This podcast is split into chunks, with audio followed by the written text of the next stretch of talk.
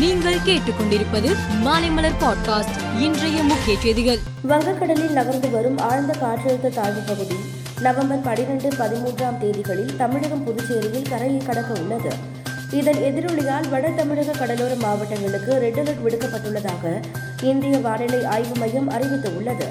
மேலும் புதுச்சேரியில் இன்று அதி கனமழைக்கான ரெட் அலர்ட் எச்சரிக்கை விடுக்கப்பட்டு உள்ளது திண்டுக்கல்லில் இன்று நடைபெறும் காந்தி கிராம பல்கலைக்கழக விழாவில் பிரதமர் நரேந்திர மோடி முதலமைச்சர் மு ஸ்டாலின் ஆகியோர் பங்கேற்கிறார்கள்.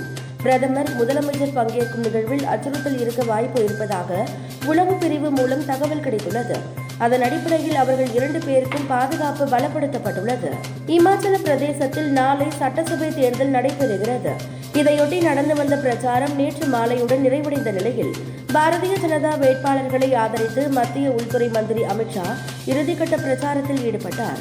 அப்போது அவர் மத்தியில் கடந்த இரண்டாயிரத்து பதினான்காம் ஆண்டு பாரதிய ஜனதா ஆட்சிக்கு வந்த பிறகு ஊழலை கண்டுபிடிப்பதே சிரமமாக உள்ளது. ஆனால் காங்கிரஸ் ஆட்சியிலோ நடந்த ஊழல்களை எண்ணுவதே கடினமாக உள்ளது என்றார். மத்திய மின்னணு மற்றும் தகவல் தொழில்நுட்ப அமைச்சகம் ஆதார் விதிமுறைகளில் திருத்தம் செய்துள்ளது.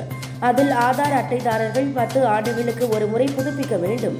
இதற்காக தங்களது புகைப்படத்துடன் கூடிய அடையாள ஆவணத்தையும் முகவரியுடன் கூடிய அடையாள ஆவணத்தையும் சமர்ப்பித்து அப்டேட் செய்ய வேண்டும் என்று கூறப்பட்டு உள்ளது ஆப்கானிஸ்தானில் பெண்கள் பொழுதுபோக்கு பூங்காக்களுக்கு செல்ல தலிபான்கள் தற்போது தடை விதித்து உள்ளனர். முன்னதாக ஆண்களும் பெண்களும் ஒரே நாளில் பொழுதுபோக்கு பூங்காக்களுக்கு செல்ல தடை விதித்த தலிபான்கள் வாரத்தில் குறிப்பிட்ட நாட்களை ஆண்களுக்கும் மற்ற நாட்களை பெண்களுக்கும் என ஒதுக்கியிருந்தனர். இலங்கை அதிபர் ரணில் விக்ரமசிங்கே இலங்கை நாடாளுமன்றத்தில் நேற்று பேசினார். அப்போது இலங்கை தமிழ் எம்பிக்களிடம் பேசியதாவது இலங்கை தமிழ் கட்சிகள் அடுத்த வாரம் பேச்சுவார்த்தை நடத்த வருமாறு அழைப்பு விடுக்கிறேன்.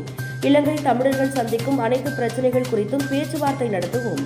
இலங்கையின் எழுபத்து ஐந்தாவது சுதந்திர தின விழா கொண்டாடுவதற்குள் இந்த பிரச்சனைகளுக்கு தீர்வு காணுவோம் என்றார். டி டுவெண்டி உலகக்கோப்பை கிரிக்கெட் அரையிறுதியில் இந்திய அணி இங்கிலாந்திடம் பத்து விக்கெட் வித்தியாசத்தில் தோல்வியடைந்தது குறித்து பல்வேறு தரப்பினர் விமர்சித்து வருகின்றனர். இந்திய கிரிக்கெட் ஜாம்பவான் சச்சின் டெண்டுல்கர் வெளியிட்டுள்ள ட்விட்டர் பதிவில் நம் அணியின் வெற்றியை நம் சொந்த வெற்றியைப் போல் கொண்டாடும் போது நம் அணியின் தோல்வியையும் நாம் ஏற்றுக்கொள்ள வேண்டும் என்று கூறியுள்ளார். இதேபோல் பிரபல இந்தி நடிகர் அஜய் தேவ்கான் கூறும்போது வெற்றி தோல்வி என்பது விளையாட்டின் ஒரு அங்கம். இரண்டு முடிவுகளும் தவிர்க்க முடியாதவை. அதனால் நாங்கள் உங்களுடன் நிற்கிறோம் என்றார்.